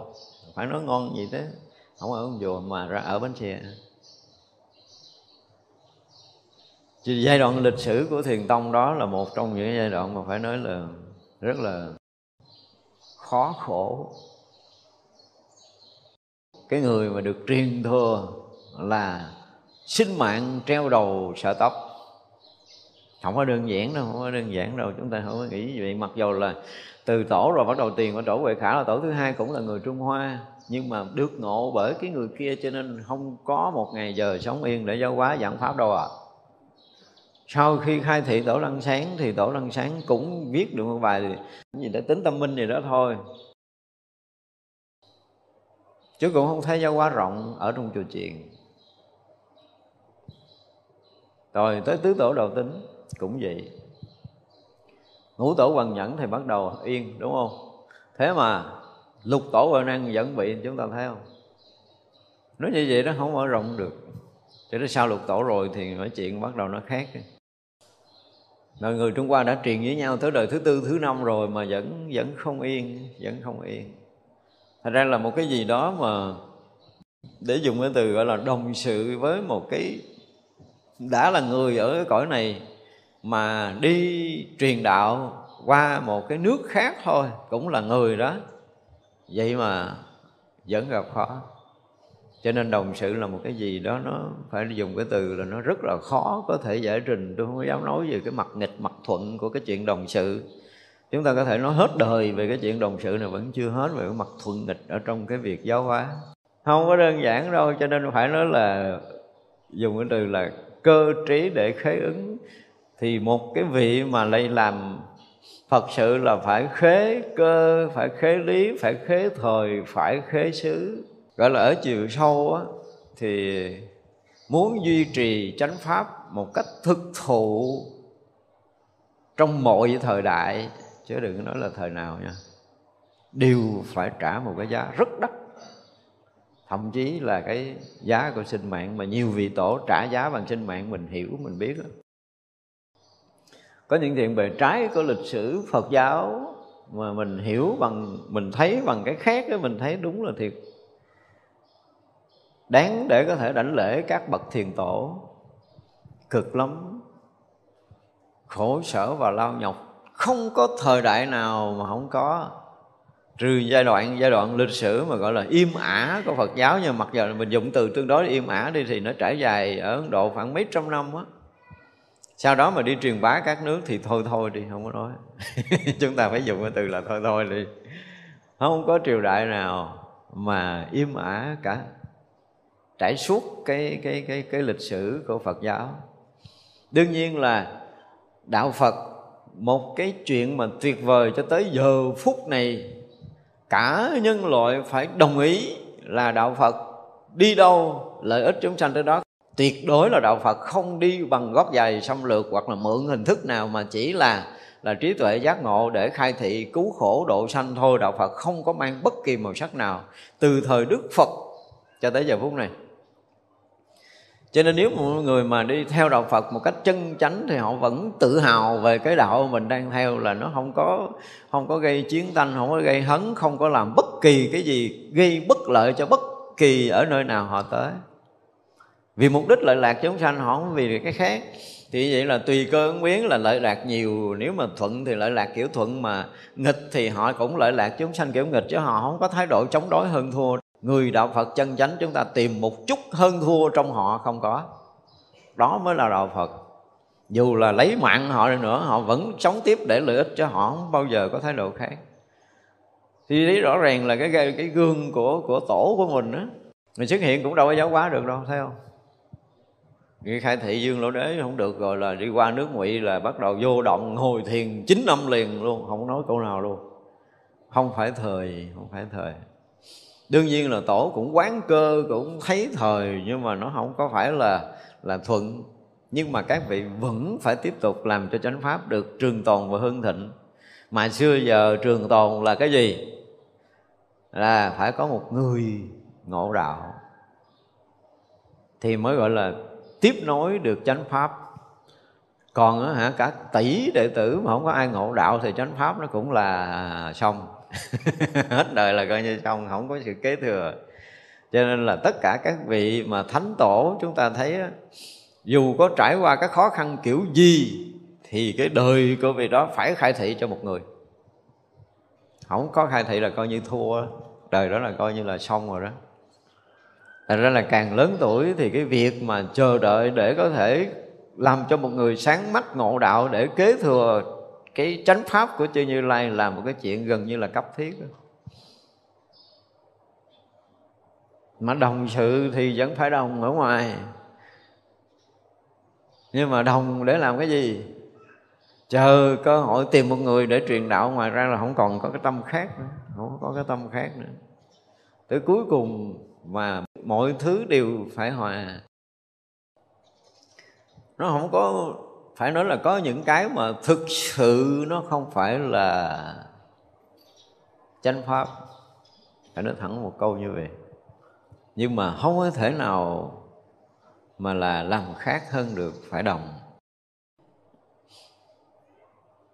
Cho nên nếu chúng ta mà đi đi sâu ở trong chuyên môn á những người mà có tâm quyết để truyền thừa chánh pháp của chư như lai á thì chúng ta nghe cái chữ đồng sự này phải nói thực sự là rất là nhói lòng rất là là, là cảm phục rất là kính nể các cái vị thiền tổ đã từng trải qua hằng hằng hà xa số kiếp mà giữ được chánh pháp cho tới giờ phút này mình học hả? Là cực lắm cực lắm cái gì không có tưởng tượng nổi đâu. Không có hành động đồng sự này là rất là khó có thể gìn giữ và truyền thừa Phật pháp tới giờ phút này cho nên hai chữ đồng sự với mình nó là một cái gì nó kinh khủng lắm. Mình à, mình chưa có hiểu Phật pháp, mình thấy chữ đồng sự nó thường, đúng không? Nhưng mà hiểu sâu rồi mình thấy thiệt á, ví dụ mà có kinh nghiệm mà đi truyền pháp á, kinh nghiệm trải qua cái việc mà truyền thừa chánh pháp ở trong cái thời đại nào cũng vậy, đừng nói là thời đại này, thì quý vị mới thấy hai chữ đồng sự nó là một cái gì đó mà là trí tuệ, là một sự linh thông làm sự khế ứng, khế cơ, khế thời, khế lý của các vị mà đã sáng mắt. Thì rõ ràng là các vị khi tới đây họ thấy căn cơ trình độ ở đây rồi. Mà chấp nhận phải ờ, phải gọi là lau nhọc. Các vị bồ tát phải chấp nhận sự lau nhọc để có thể đồng với cái cái cõi đó mà các vị đi tới. Cho nên chúng ta học cái chữ đồng sự này là một cái gì đó mà tôi nói lại là rất là khó nói. Khó có thể diễn tả hết được hai cái chữ đồng sự này ở cái tâm lực, từ lực và trí lực của các vị giác ngộ. Chỉ biết cúi đầu để mà kính lễ thôi, chứ nó thật sự là tôi nói là đến cái lúc mà đồng sự 99,9 người đều lầm. Không có giỡn chơi được đâu. Họ, họ không ai có thể hiểu được là vị này phải đồng sự đó để vì cái mục đích gì. Mà không đồng sự thì không tiếp tục giáo hóa được. Có thể khắp thiên hạ hiểu lầm nhưng mà phải đồng sự để tiếp tục gìn giữ chánh pháp nhưng mình hiểu được cái lịch sử của các vị thánh tổ mình phải phải nói là chỉ có nước lại thôi, tôi nói thiệt á. Nhớ lại những cái gương hạnh, những cái việc làm của các vị đã trải qua hằng hà xa số kiếp mà đồng sự với cái cõi này cõi người đó, tôi chưa nói cõi khác cõi khác còn kinh khủng hơn nữa đó nha. Cõi người này thôi á, mà đồng sự để gìn giữ mà truyền thừa được chánh pháp. Cho tới giờ phút này chúng ta học thì phải thực sự là nói tới chư tổ, nói tới các vị mà đã truyền đạo thì mình chỉ cúi đầu kính lễ thật sự. Không có hiểu nổi đâu. Hồi xưa hồi còn nhỏ mình chấp trước lắm. Nó giống như nãy là tôi muốn nghe pháp gì đó là phải thế này, thế kia, thế nọ, tôi mới nghe mà không thế này, không có đúng như thế này, không đúng như thế kia, không đúng thế nọ là tôi không nghe ông hay kệ ông. Kiểu như vậy đó kiểu như vậy đó. Thì hồi xưa mình chính vì vậy mà lỡ cơ duyên để gặp một cái vị thánh tăng ở trong cái nước mình. Tôi nhớ năm 92 là khi tôi rời thiền viện đi á, thì là vị đó còn sống. Tới tháng 7 vị đó mới mất. Nhưng mà đọc trong cái cái sử thì à, ngài có gia đình trước khi đi tu chỉ nhiêu đó thôi đó mà không thèm nghe pháp có tức không? Nhiêu đó mà không được đi gặp. Mặc dù là trước kia đọc cái quyển sách thì rất là kính rồi, nhưng mà đi trên đường đi thì mình phải chọn lựa, hiểu không? Chọn lựa. Đúng là ngu lâu khó dạy. Chứ thôi, đầu năm 92 là mình còn cơ duyên để mình gặp, mình học được nhiều chuyện, nó đâu có đơn giản đâu mà cũng vì cái bệnh chấp trước của mình mà năm 92 đi sách xe đi rời khỏi thiền viện là không ghé, không gặp. Thì mất một cái cơ hội của mình trong cuộc đời thôi. Đó thì cũng vì cái bệnh chấp trước đó mà không thể nói khác hơn được. Phải nói là đồng sự là nó có những cái gì mà không thể giải bài, không thể giải thích cho cái người mà không hiểu được. Phải nói như vậy đó. Rất là khó chỉ trừ trong đời đó là may mắn lắm nha. Tôi dùng cái từ như vậy đó. Trong đời mà may mắn lắm mới gặp một người gọi là đồng cảm với mình, thì người đó phải tương ưng với cái công phu của mình. Thì mới hiểu rằng mình đã quyền biến cái gì để để để để lợi ích thế gian này thôi. Còn ngoài ra là chịu đi cho nên cái chuyện mà hiểu lầm, cái chuyện mà nói không đúng, cái chuyện mà nói xấu mà đánh giá, lấy cuốc để đỡ vậy đó. Là chịu thôi chịu thôi các vị mà khi đồng sự là mình chấp nhận, phải nói gì, rất là khó có thể hiểu và thông cảm được những cái vị thánh tổ và các vị bồ tát mà lui tới ở cái nhân gian để gọi là đồng sự để mà lợi ích chúng sanh đó ha. Là mỗi người mỗi hạnh. Chúng ta phải dùng cái từ như vậy. Cho nên những cái thuận nghịch gì ở trong Phật pháp á, mà cho tới giờ phút này mà mình có thể uh, gọi là có cái duyên để mình có thể học đạo được ở trong Phật pháp thì chúng ta phải biết là một sự hy sinh rất là kinh khủng của các bậc thánh tổ cho tới giờ phút này. Thành ra nói gì thì nói mình là cái người mà gọi là đang đang đi theo đang học cái đạo giác ngộ giải thoát. Mà ngày hôm nay mình nghe được một chữ kinh thôi á hả? Một chữ kinh thôi thì đừng nói là một câu nha. Thì là công sức không thể nào diễn tả hết. Của các bậc thánh tổ mà gìn giữ cho tới giờ phút này cho tới mình được được nghe một chữ. Không có dễ đâu quý vị.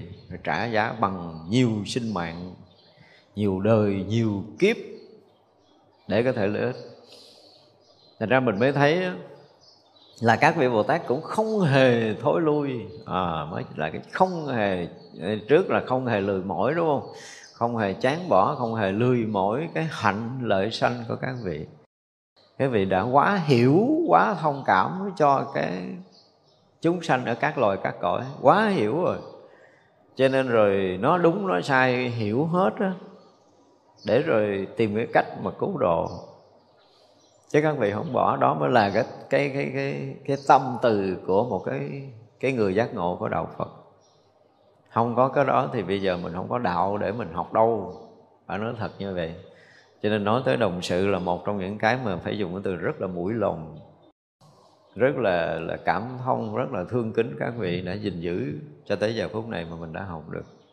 Có những cái mà à, mình nói lại là có những cái bề trái có những cái mà gốc khuất của lịch sử. Cho nên tới giờ phút này quý vị biết không? Là tôi không có muốn đụng tới chưa bao giờ tôi muốn giảng tới lịch sử Phật giáo. Phải nói thật như vậy. Quý vị từ hồi học tới giờ chưa bao giờ nghe tôi nói đúng không? À, không muốn đụng vào. Thực sự là không muốn đụng vào vì nếu mà tôi phải giảng lịch sử thì thì có những góc khuất mà tôi phải nói thì nó nó hoàn toàn người ta khó chấp nhận. Cho nên nói tới đồng sự là ừ, thiệt là mình khó nói lắm. Rất rất là khó nói với những cái chuyện được gọi là đồng sự ở trong đạo Phật đó. có những cái đồng sự mà thuận thì thôi, nói gì? Nhưng mà tất cả những cái chuyện đồng sự đều không thể rồi gọi là thuận lợi cả. Và chưa từng có lịch sử thuận lợi. Thuận lợi là cái gì á? Chứ thuận lợi có chánh pháp là có lắm mà. Tại vì sao? Tại vì nó phải phá được tất cả những cái ngóc ngách của nghiệp báo con người ta để con người ta có thể thoát khỏi nghiệp báo mà có thể mở được trí tuệ là một cái sự sự sự sự gì đó nó kinh khủng là ở bên trong á còn bên ngoài thì nó chỉ là hình thức hình thức thì là hình thức. Muốn tô son đét phấn mỗi người tô màu thôi thì riết rồi nó cũng thấy màu này chói trang màu kia chói trang rồi màu này chồng màu kia vậy đó. Nó dày một cái lớp không biết là à, không biết là mấy ngàn lớp chứ không phải là một lớp. Mà nó chỉ là sự phủ che tiếp nối thôi. Chúng ta dùng cái từ hơi nghiệt ngã một chút là sự phủ che tiếp nối thôi đó là những cái chuyện sâu kín của đồng sự nhiếp. Rồi học Phật giáo thiệt á. Học sâu trong đạo Phật rồi nói không có hết những cái gốc khuất của nó. Để có thể gìn giữ được chánh pháp của Đức Phật thì đúng là một cái sự trả giá không phải nhỏ. Trải qua hàng hà sa số kiếp của các tổ. Luôn cho nên bây giờ mình à, sung sướng, mình học Phật phải nói là quá sung sướng. Thứ nhất là tài liệu có nè, sách sử có đủ thứ hết bây giờ mình nằm mình gác chân mình nhịp nhịp mình cũng nghe pháp được đúng không? Ngày xưa hả xin lỗi đi bộ 8 tháng để nghe được một lời của một vị tổ. Cũng phải bò rừng phải leo núi vượt khổ vượt khó mới có thể lại được quỳ ở ngoài cửa ba ngày bảy ngày. Chưa chắc được cho miếng ăn. Đó, nhưng mà hy vọng chờ khai thiện câu thôi chết gục ngay tại chỗ cũng quỳ đó mà chờ để học giờ ai làm nổi chuyện đó không? Đó cái giá để học đạo hồi xưa nó khác. Thì vậy là nếu như bây giờ nếu mà tính ra thì cái phước của mình á chắc cũng do nhiều đời mình khổ rồi giờ nó phước tới. Ngồi đâu cũng học pháp được nằm đâu cũng học pháp được đi đâu cũng học pháp được. Để đúng là cái phước của mình đó chứ còn ngày xưa cái chuyện này là nằm mơ chưa có không có đâu, hồi xưa mà muốn nghe thời giảng đâu phải dễ quý vị. Tôi nói thiệt á, ngồi yên để nghe một thời giảng là không phải dễ đâu. Mà các vị vẫn phải phải nói là trả cái giá của cuộc đời của mình để nghe được một câu nữa, chứ đừng có nói là nghe nhiều câu. Mình giờ thì quá phước rồi. Toàn là hưởng phước không rồi nè. Sung chướng quá rồi, thành hư. ngày xưa người ta nghe một cái câu hả là người ta bán mạng, người ta tu cho nó xong, đúng không? Còn bây giờ nghe từ sáng sớm tới chiều tối không có thèm tu miếng nào luôn.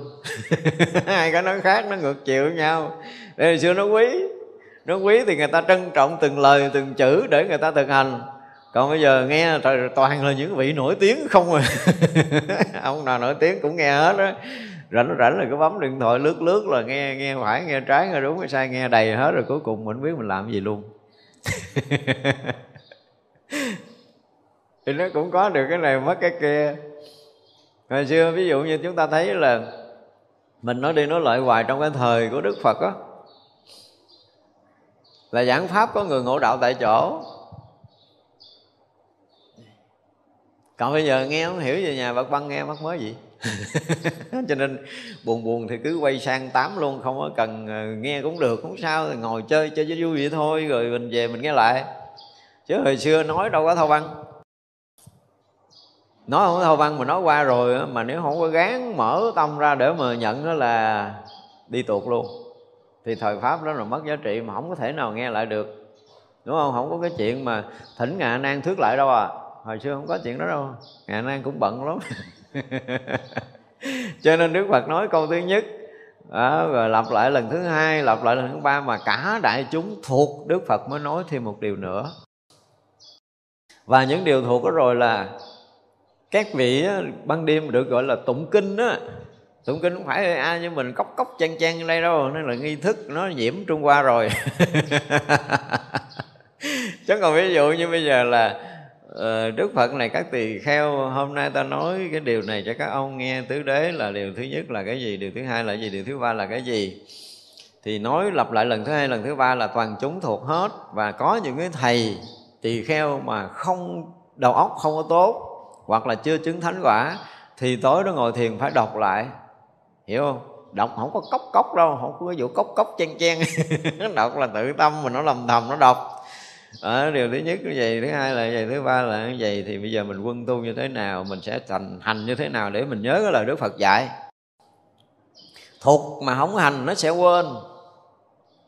Và hành mà không có chứng thì nó cũng không có giá trị để có thể học tiếp bài mới. Đó thấy ghê không? Cho nên là vừa học thuộc nè vừa phải hành cho được và phải chứng đắc được cái điều đức phật dạy rồi ngày mai mới học tiếp thu cái mới được cái cách giáo dục đức phật tuyệt vời chưa từng có. Xã hội loài người chưa học được cái cách giáo dục này. Giờ rõ ràng là thời này đâu có ai được như vậy đâu. Ngay cả là những cái người mà tốt nghiệp đại học học những cái lớp thực hành còn chưa chắc đã nắm bắt được hết những cái quy tắc của một cái gì nữa. Nhưng mà đức phật đã lấy mấy ngàn năm về trước đã dạy cái điều này một cách rất rõ ràng trong cái lộ trình mà giáo hóa của đức phật tức là cái giáo dục cái văn hóa giáo dục của của trí tuệ đức phật nó đã vượt hơn nhân loại nó mấy ngàn năm về trước. Ngon học đừng hành đi. Học là phải thuộc và thuộc là phải hành. Hành là phải đúng và phải đạt. À, phải đúng và phải đạt nữa thì mới nói là cái chuyện học phật. Như bây giờ thì học cho tới thuộc thôi là được cấp bằng à. Học phật bây giờ là thế nếu trả lời đúng cái lời thầy dạy là ok. Thì trả lời kiểu gì cũng biết, mở máy trả lời hả, gì cũng biết. Chứ còn mà trả lời trực tiếp thì cũng không chắc mấy người thuộc. Đúng không? Nhưng mà ngày xưa không có chuyện đó. Người nào cũng phải thuộc. Trình độ nào cũng phải thuộc. Cái rồi mới nói chuyện sao à. Còn bây giờ là học. Thì về nhà học lại, tại vì được thâu văn rồi được chép trên giấy. Đúng không? Quá ỷ lại đi, cho nên cái não bộ của chúng ta không hoạt động theo cái chiều hướng ghi nhận, mà hoạt động theo cái chiều hướng nó nó rất là thường. Thứ nhất là mình không có quý chánh pháp như các vị ngày xưa. Ngày xưa lao nhọc lắm mới được đi ngồi trong cái pháp hội đức phật để mà nghe. Cực khổ đi bộ này nó kia rất là cực, nhiều năm, nhiều tháng nữa chứ không phải là một, hai ngày đâu như vậy là phải từ lúc đi cho tới khi lúc gặp Đức Phật là cái tâm luôn luôn mở ra để mà chờ đợi, mà đón nhận, mà lãnh hội những cái lời của Đức Phật bằng tất cả những cái tâm mong ngóng, mong chờ đó đó, khát khao học đạo đó đó. Cho nên khi mà vô ngồi nghe một cái là họ nghiêm túc một trăm phần trăm, họ mở tâm một trăm phần trăm ra. Cư sĩ hay là tu sĩ cũng đều như vậy. Còn mình bây giờ nó không có cái này, không có cái này mắc mới gì? Tập trung dữ vậy? Nghe chơi, nhớ không nhớ thì về mở băng nghe lại, thấy không? Sẵn sàng bây giờ mình vừa nghe vừa thâu nữa. Một chút bước ra đây bắt lại nghe lại được, thoải mái luôn. Cho nên cái đầu của mình không có cái cái gọi là hoạt động để mà lưu trữ giống như tinh thần học đạo hồi xưa. Thì như vậy là nghi khi học mà mình không có nhận hồi xưa mặc dầu đức phật không có nói cái quy luật này ra, nhưng mà cái cách dạy của đức phật là phải thuộc ngay tại lớp. Nghĩ tại đây là không có thuộc là là coi như là xong á. Đúng rõ ràng là xong, không có ghi lại bằng bút mực, chữ viết gì hết là đâu có được, đâu có được cái gì cho mình. Cho nên mà không được là tu không được, không nhớ là tu không có được. Người xưa có một cái hay có khi học đạo là gì? Họ quyết tâm để có thể làm được cái điều của thầy dạy đó, đây là cái sự quyết tâm của người tu phật à. Chờ đức phật dạy câu gì đó để mình làm. Và khi đức phật dạy là không bỏ qua một câu nào hết làm cho kỳ được làm thật là đúng làm thật là đạt cái điều mà đức phật lại dạy chứ không thể nào làm khác được. Đó, thì vậy là vừa học nó lặp lại là học là phải thuộc ngay tại lớp. Nhớ ngay tại lớp không được quên. Về là phải thực hành liền để có thể nhớ được lâu hơn và thực hành phải đúng và chính xác để đạt được cái điều Đức Phật dạy thì họ bữa hôm sau họ đi học họ cảm giác đó, là họ xứng đáng là một đệ tử được học tiếp. Còn bây giờ ông thầy dạy làm không được không được. Mình ở nó gọi là cái tầm quý của mình nó không có đủ. Chứ hả ông thầy dạy bữa trước mà mình làm không có được bữa nay mình vô ngồi lớp mình nghe mình thẹn lắm đúng không? Thì vì là người cái tâm tàm quý, họ ở một cái tầng rất là cao. Còn bây giờ không có đâu. Ông thầy dạy ba tháng, hỏi một câu, trả lời không được. Không thấy tỉnh queo à? Thì chừng nào mình đạt đạo, giờ mình nói lại, mình học cái kiểu đó, chừng nào mình đạt đạo, đây là một cái sự thật mà mình phải nhìn lại. Giống như là bây giờ mấy đứa học thuộc lòng từ lớp 1 thì lớp 1 đã được đánh giá là học thuộc thì trả bài thuộc là được lên lớp, trả bài không thuộc thì ở lại lớp thôi. Chuyện đó là chuyện bình thường, đánh giá theo cái nghĩa của thế gian. Nhưng mà trong Phật pháp thì mới nói tới cái chuyện tâm là chính. Nếu mà tâm mình không hiểu, không trân trọng, không quý kính là không lắng nghe. Thì vậy là trân trọng, quý kính để lắng nghe. Và lắng nghe phải ghi và nhận từng lời. Không có chữ mà là từng lời, hồi xưa là từng lời và nói xong mà phải nhớ, phải thuộc nghi tại chỗ giờ quyết định phải hành cho được để thỏa mãn cái điều mà mình mình ước mơ mình đi tìm ông sư đó, tìm ông thầy đó để mình học. Và nếu như cảm giác mà mình làm không được thì đầy cái sự hổ thẹn, ăn năn. Cho nên chúng ta thấy rõ ràng là thời của đức phật là nhiều người tu đạt là cái tâm này. Còn thời mình thì ờ, rất hiếm có người. Vì rõ ràng là học thì nhiều lắm. Nếu mà kể ra chúng ta học uh, thiếu điều cũng nhiều hơn các vị thánh đệ tử đức phật nữa tin không? Mình nghe mình nghe đủ hướng đủ chiều đủ bài đủ giảng sư đủ pháp sư đủ sách vở gần như là chúng ta không có thiếu cái góc cạnh nào hết trơn chỉ ta chỉ có thiếu một cái là chúng ta hành thôi chưa bao giờ có một người học đạo học tới đâu, hành tới đó trong trong lớp của mình, đúng không thứ nhất, học tới đâu nhớ tới đó là không có rồi mà không nhớ thì lấy gì hành học, nhớ và hành đúng và đạt được thì đó là cái tiêu chí giáo dục mà Đức Phật đã đưa ra từ thời Đức Phật còn tại thế. Như bây giờ cái tiêu chí giáo dục của toàn cầu, có mấy trường lớp mà đặt cái tiêu chí này ra? Không có. Xin thưa có một lần tôi gặp một vị lãnh đạo cũng tương đối lớn trong cái giai đoạn trước đây. Tôi nói thưa Ngài, lúc đó Ngài là Hòa Thượng rồi cũng thương ngài ghé đây ngồi chơi tôi nói ủa sao con ờ, con không thấy cái chương trình học của ờ, trung cấp à, cao cấp thấy chương trình học thì có đó nhưng mà con thấy cái cái cái cái, cái chuyên môn đó. và thượng nói giờ chuyên môn ai dạy? Ai chấm điểm? Tôi nói tại vì không có và thượng không có đưa ra thôi chứ đưa ra là chắc chắn có. Cho nên từ cái thời mà năm chín mươi mấy là tôi đã nói với hòa thượng là nếu như mà nếu học trung cấp năm chấm bài chấm bài học là chấm bài học chấm bài tu là chấm bài tu điểm tu cao hơn điểm học thì bắt buộc anh phải tu điểm học cao hơn điểm tu là anh học, anh không lo tu.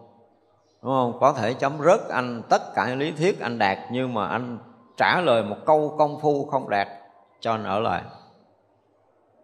Và như vậy thì một năm học thì phải chia ra là cái thời gian lý thuyết là bao lâu? Theo tôi là thời gian lý thuyết một tháng, thời gian thực hành ba tháng học lý thuyết một tháng học thực hành ba tháng học lý thuyết một tháng học thực ba tháng thì như vậy. Và đạt được lý thuyết và đạt được thực hành thì mới cấp bằng cho người đó được gọi là cái cái cái, cái gì bằng gì đó. Bằng gì nó có của người tu. Nó có cái vẻ tu của cái người tu còn học lý thuyết thì thế gian họ đã đầy kiến thức thế gian đã đầy. Thành ra bây giờ phải nói thật lòng mà nói về kiến thức của phật giáo thì không mấy vị sư hiểu biết nhiều hơn người đời. Vì sao? Vì tam tạng thánh điển đã có hết ở trên mạng rồi. Tất cả những nhà tri thức là một đêm họ có thể đọc mấy quyển. Mấy thầy ban đêm có khi mấy thầy ngủ kho người ta khi người ta nghiên cứu là người ta sẽ đưa hết tâm lực vào để họ nghiên cứu. Và như vậy là những cái nhà tri thức mà họ nghiên cứu Phật giáo thì họ hiểu họ hiểu Phật giáo thiếu điều hơn mấy vị sư ở trong chùa và rất là nhiều người như vậy.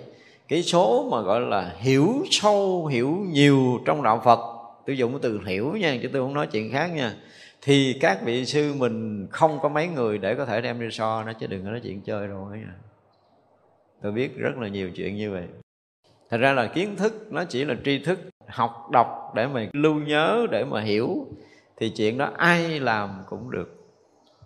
Còn học để mà tu để mà thực hành, để mà đạt được công phu đức phật tổ dạy, thì không kiếm ra được mấy người.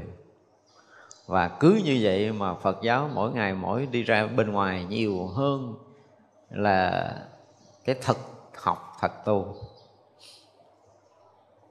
Đó thì như vậy là chúng ta thấy cái chuyện đồng sự là một cái gì đó nó đúng là không nói được, không nói hết được hồi buổi sáng này chúng ta học tới đây, chúng ta nghỉ ha. Chiều mình sẽ học tiếp. Chúng ờ, sanh vô ờ, biên